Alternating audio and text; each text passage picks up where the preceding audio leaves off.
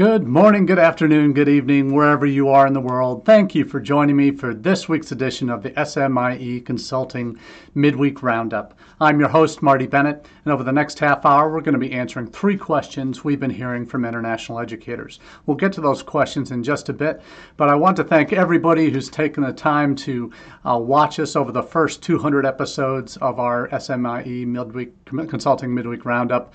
It's been a pleasure being a part of your international edification, and we look forward to sharing our opinions and thoughts and uh, and ideas on where you can be taking your international education strategies at your institutions and how the world of world's events affect what we do every day. So, uh, as we do each week, we take our newsletter uh, content that comes out on Mondays on at 9 a.m. Eastern. And for those of you not familiar, we have a newsletter called All the SMIE News Fit to Share, which next week, coincidentally, will be celebrating its 200th edition.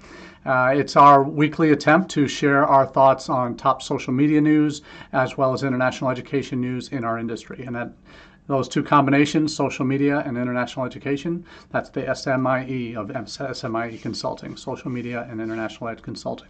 So with this newsletter, we give you a couple of different ways that you can subscribe. I've dropped the link to the uh, website for our smieconsulting.org slash subscribe opportunity to, to subscribe to that. Uh, you can also, uh, we're going to drop the link to the most recent edition. So if you haven't yet gotten it, you'll be able to go follow along with us today if you're watching on Facebook or if you're watching on uh, YouTube. You'll get the links in the comments section as we're going along live. Uh, that will have all the relevant uh, content that you need. But you can also subscribe through our LinkedIn uh, version of our newsletter. Just drop the link to that as well in the chat. So uh, if you follow me on LinkedIn, uh, if you go to uh, these these articles come out on Mondays around 8:30, 9 a.m. in the morning Eastern Time, and then you can just drop in the links uh, or drop in your details to subscribe. Either click the button on the LinkedIn version or the online version for the newsletter site uh, from our website. So happy to talk to you today about three issues that I think are very timely in this uh, cycle uh, that we've entered a new academic year has begun on most American campuses, with a few just coming up in the next week or two. But uh, the first uh, story we're going to talk about today, or uh, question we're going to ask today, is what do international students need on campus? Uh, at this point in their in the in the history of international education in our countries. Uh, we're coming out of a pandemic, a global pandemic that has really challenged and stretched international offices and campuses around the country, around the world, has fundamentally changed the way we conduct education in a lot of ways on our university campuses, uh, in terms of how classes are taught, uh, where they are taught, the sizes that they're taught in, and whether they're online or in person. All of these have been affected by the pandemic. But we talk about our campuses as being affected. Our students have been dramatically impacted by what uh, COVID 19 has brought to this world and how it has impacted what we do, what they do uh, every day of their lives. So when we talk about what do international students need on campus, it goes beyond just what we used to talk about, and that was a, a strong orientation program that covered all the basics on immigration, on health insurance, on in academic integrity, uh, to much larger issues of, of mental health uh, care and uh, student well-being and how our campuses can assess and take care of students. Uh, that might be coming from countries where, frankly, uh, those uh, the topics of mental health are not ones that have been freely discussed. Maybe not even to this day um, with the pandemic. So we're looking at a couple different articles today that are relevant for what this topic is talking about: the issues of what do our international students need. First is from University World News, and this covers kind of a very appropriate post-pandemic look at how, from a macro scale, how things have changed. And it's a University World News post uh, where it talks about the roller coaster ride for international students of the last couple of years, uh, the anxiety and uncertainty about the future with the pandemic, regulatory battles, and uh, global economic recession, all of these things that have impacted students' attempts to study outside their home countries. And uh, it also focuses on uh, what we all know uh, all too well how much China and India dominate the outbound student markets.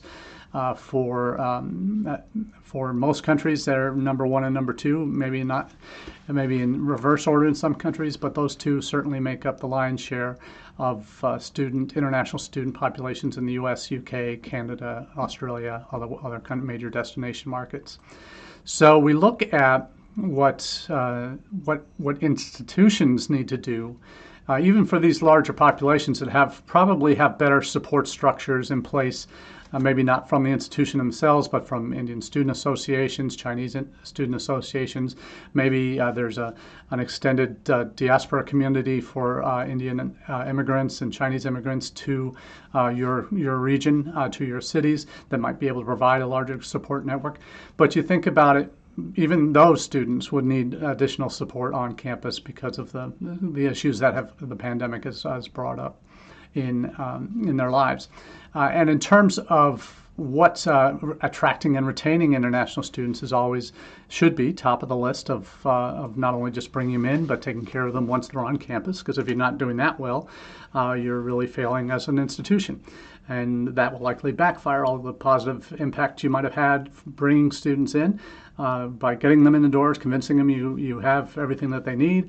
And then the, if the reality turns out to be far from it, then the negative implications to your institution can be quite significant.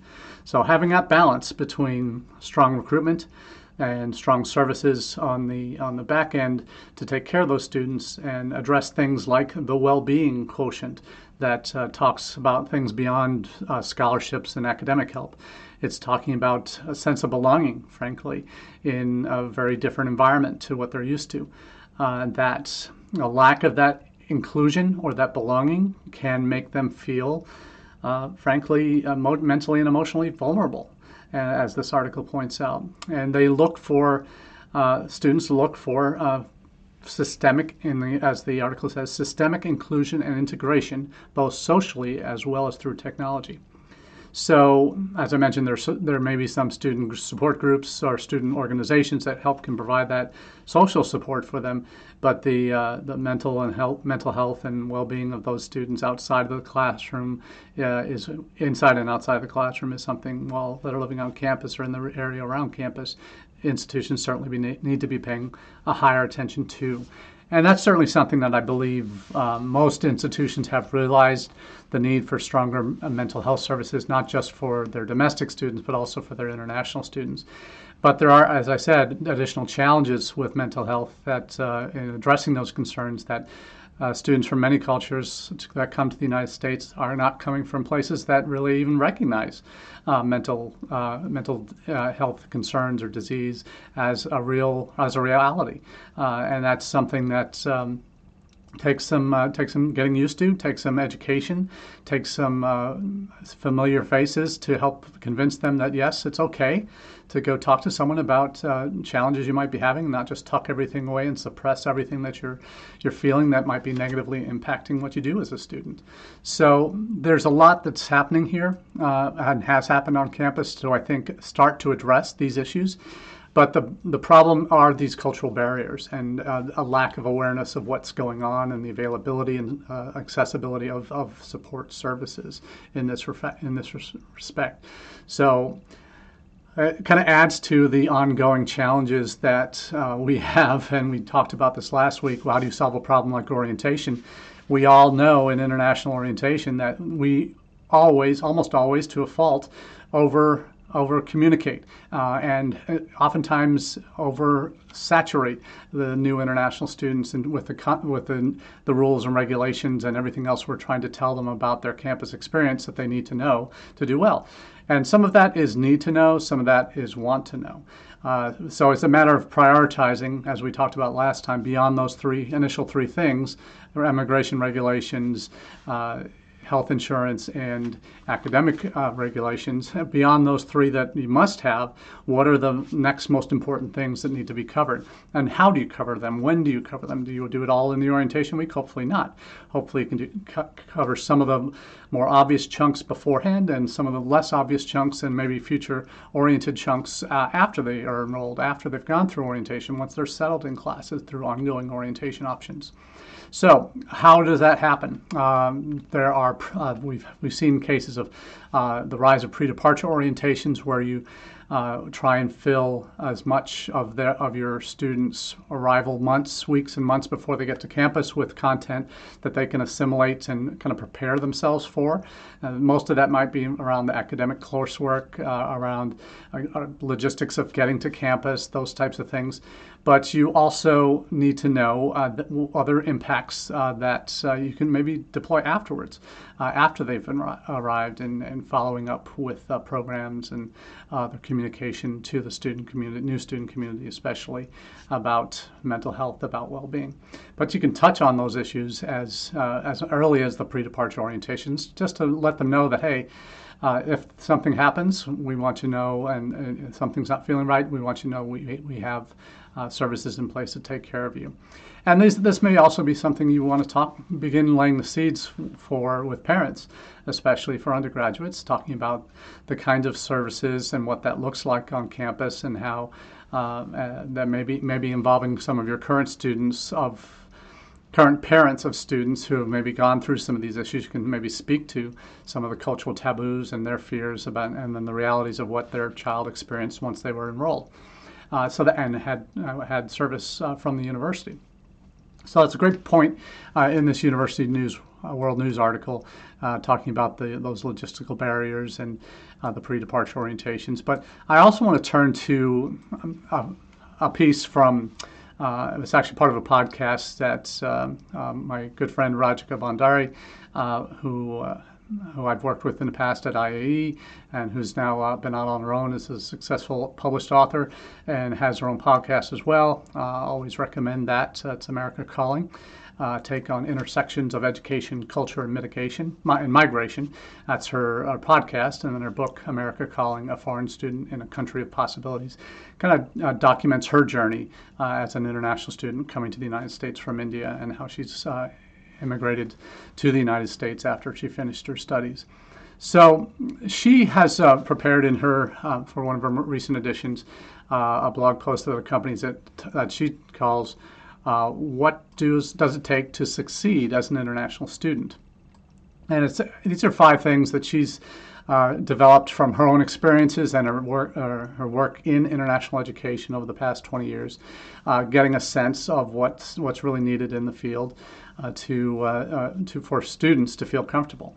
So this is these are things that we've all uh, we've all dealt with uh, in international student orientation. So what's here is not should not necessarily be a surprise to th- as an international student advisor, international missions person. These are things you talk about, uh, but it's also good reminders for ourselves when we're approaching uh, the topics of international student care as to the ch- kind of mini checklist of things we need to be making sure that, that we're accommodating in our orientation, in our communications, in pre-departure, and uh, on arrival as well.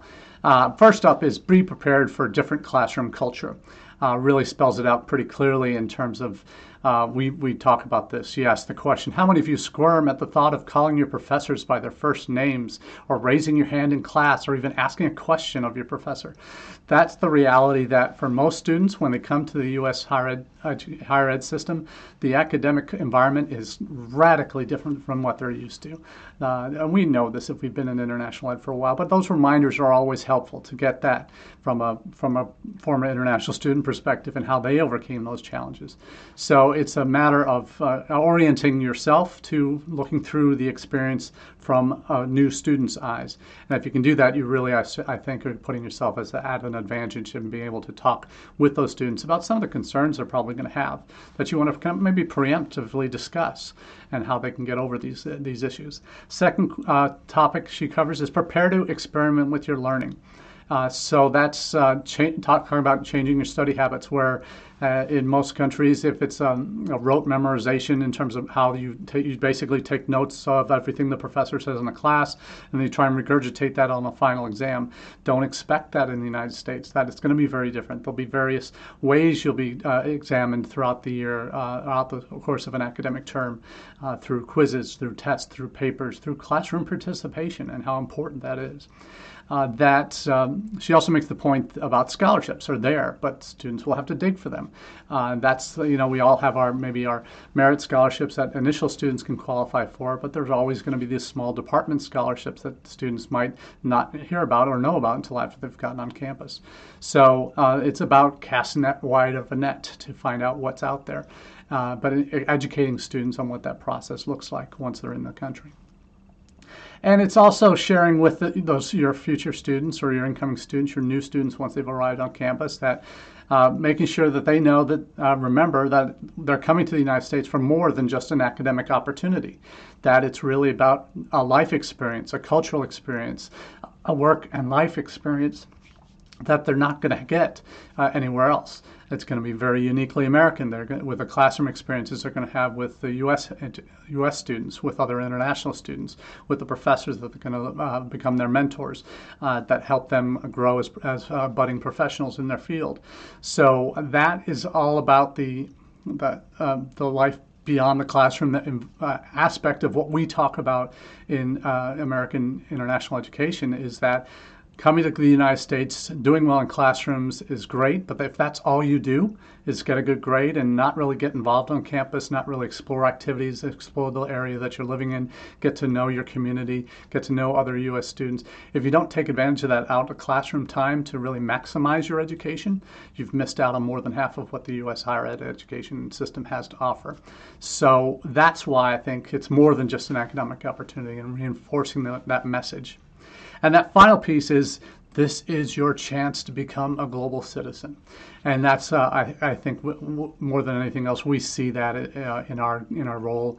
We've talked about what it means to become um, uh, countries that have these global visions for their countries. That U.S. wants to practice public diplomacy and educate future world leaders, uh, not only to um, improve the economy of the United States, but improve, improve our relations with other other countries. Uh, and that's uh, that education that these uh, international students get on our college campuses helps them become those global citizens, more aware of the world around them. And that's something we hope for all of our students, domestic or international. So Rajika obviously makes some excellent points here in in that in that answering that question of what do international students need on campus. And moving on to our second question, this is one that uh, is constantly on the minds of international recruiters, international admissions people, not only in the United States but around the world. And that is how can we unlock or make ground in Africa?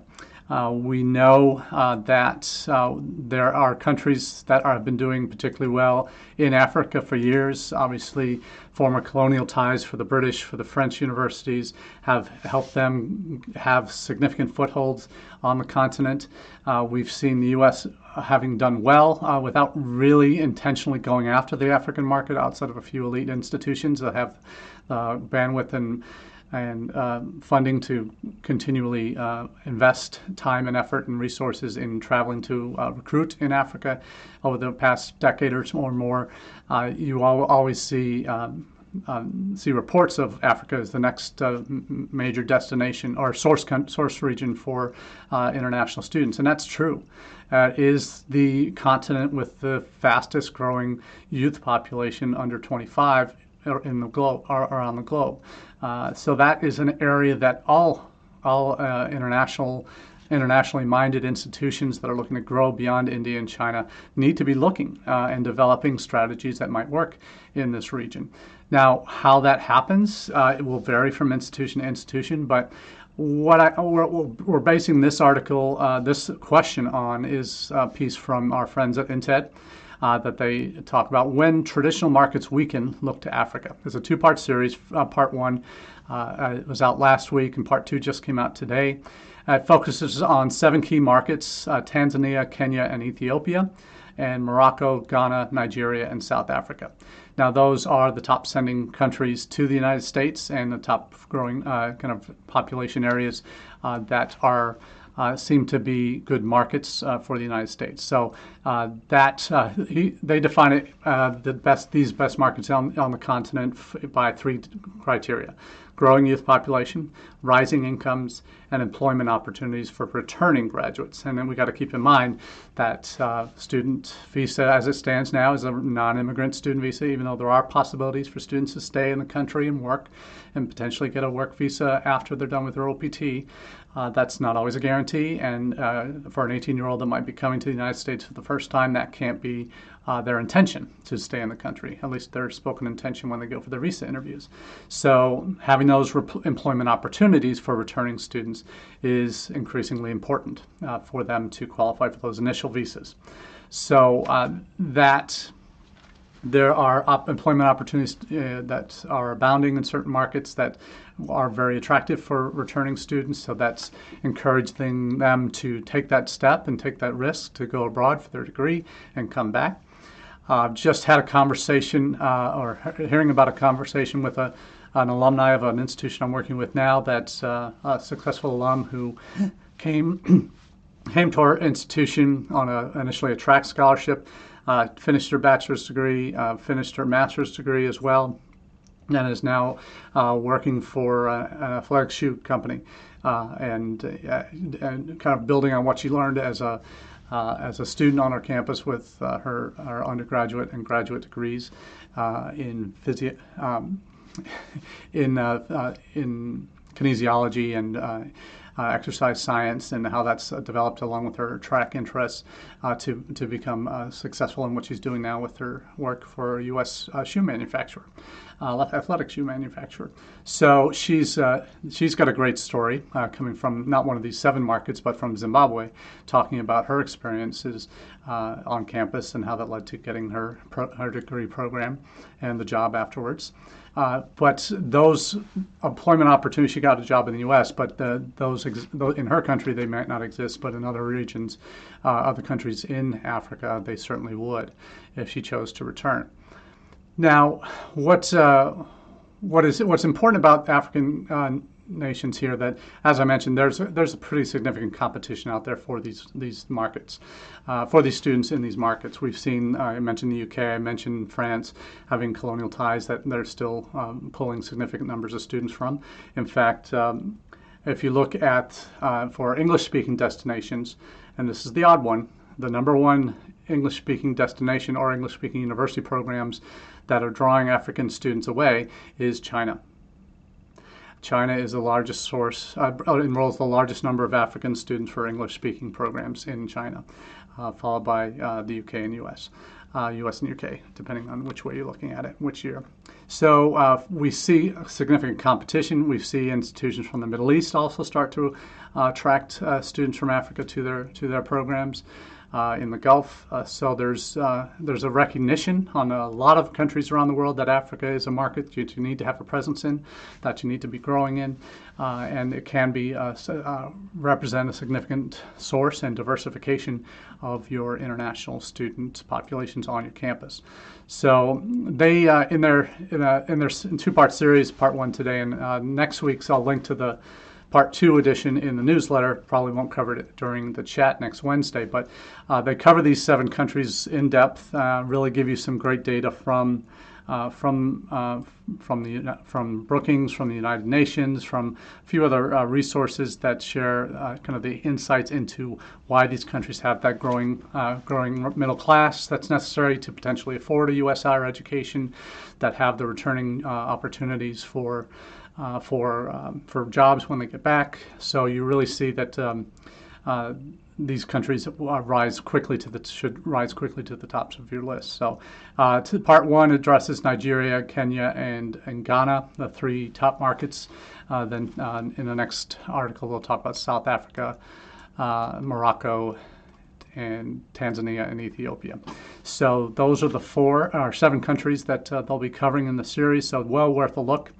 Uh, I definitely uh, encourage you all to take uh, take some time and have a look at these as to why they should be on your radar. And certainly, uh, Africa is going to be on our radar from, for institutions. I'm working with um, the Education USA Regional Forum for Africa, Sub Saharan Africa, is going to be taking place in the spring of 2023. Uh, not sure where that's going to be yet, but uh, that's certainly one if you're looking to get engaged in Africa and at the top level and kind of figure out where, get the lay of the land, where some countries are that might be good fits for your institution. That's a place to start. Uh, so, uh, with that EdUSA Regional Forum but definitely read these two articles from INTED uh, that, that have just come out come out in the last few days, uh, and that'll be a good starter starter point for you if you're not already uh, getting active in the African market. Now, our final question of the day. It's one that's uh, uh, Truth in Advertising. I used to uh, work for IDP Connect that does. Uh, higher, for higher ed consulting uh, work for U.S. institutions and uh, recruitment services. So um, um, one of my institutions, we currently work with them as well with IDP. And the article uh, or the question is Is IDP's revenue growth a surprise? And if you saw the news in the PIE News last week, um, IDP posted a 50% growth in revenues year on year in fiscal year 22. Uh, with uh, st- student placements uh, going uh, expanding, really booming uh, with in this past year, and uh, with rebounding in IELTS testers. Now, one of the one of the reasons, uh, obviously, during the pandemic, IELTS was not a test that uh, students, the testing centers were closed, and they had to do an IELTS at home version, uh, that um, or IELTS indicator test, and that uh, uh, was an online version of it. Was not as not as uh, hugely embraced as a replacement for the academic IELTS but certainly one that uh, a number of institutions did accept uh, as a kind of pandemic related measure uh, alternative for. Um, for students who uh, couldn't take the academic English in, in a test center.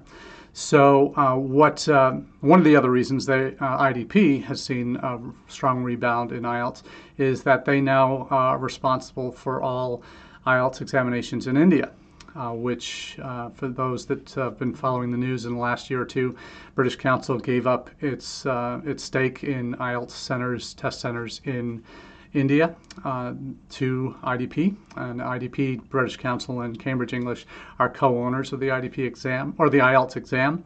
So uh, up until the last two years, uh, UK and uh, Australian version or British Council and, IEL- and IDP were both offering IELTS exam in India. So uh, that's changed now. It's uh, now just uh, IDP that offers IELTS in India. So having the full share of the Indian market certainly has helped them rebound as well. So you uh, you, th- you, think about just looking at the numbers from this uh, from this IELTS uh, or this IDP article. they had now record record revenue of 793 million for final uh, fiscal year 22. Uh, which ended in in, uh, in June. So we look at what that meant uh, for uh, for IDP. this is a company that started in the mid 80s, working for Australian universities. And, and, then as their agents, they've also IDP, as I mentioned, are co-owners of the IELTS exam. So they have two very strong pieces of that, uh, of the agent piece and also the uh, testing piece, but uh, they've also expanded to uh, the uh, lead generation side for uh, through their in- initial acquisition of Hotcourses about six or seven years ago to now what they call IDP Connect, which provides lead generation service through um, well, I think 14 different global hot courses or hot courses branded sites uh, that are also multi can be multilingual or are offered in native language uh, for 10 different I think 10 or 10 or 11 different languages worldwide. Uh, that that that uh, that's a piece of the business that obviously has grown significantly uh, to uh, attract more uh, institutional buy-in. Uh, the, those institutions that buy into the lead gen services do not always also buy into the agent side of IDP. So there's uh, there's different revenue streams that they have from institutions, from student placements, from lead generation services, and then from IELTS test exams. So they really have a, a fairly broad assortment of uh, uh, pieces of the pie, international student enrollment pie, that uh, have expanded their revenue base uh, considerably by 50% in the past year. So uh, we're talking about obviously uh, the company that is probably if, if, if this continues, obviously it might be a few years before they get there, but if it continues, you were looking at potentially the first billion dollar revenue per year company in international education. So that that will be maybe a topic down the road that we'll cover again in terms of what that looks like, perhaps after uh, the agent aggregators are have a few years under their belt, and we'll see what that they look like in in, in the coming years in terms of their their net their overall revenue.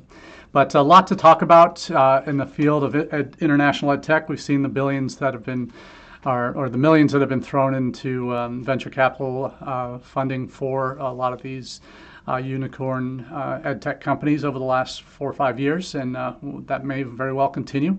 But the, the track record certainly shows that um, the IDP, one of the biggest and longest standing uh, international ed businesses out there, is, uh, is, is still the biggest and probably will be for the foreseeable future. But see if anyone can challenge them for that title. But uh, we see a very crowded field in, uh, in, the service provider sector of international education, uh, one that uh, there'll be probably future consolidation in in the coming uh, years. Uh, with the, all these ed techs that have been popping up, there's already talk of some of them consolidating, but we'll, we'll see what happens. But we do, as we do each week, we thank you for joining us for these live chats, and we hope that you find the content usable for you uh, in uh, what you do at your institutions uh, in international education. And until we see you again, either next week or in a future conference down the road, uh, have a wonderful day, and we'll talk to you soon. Cheers.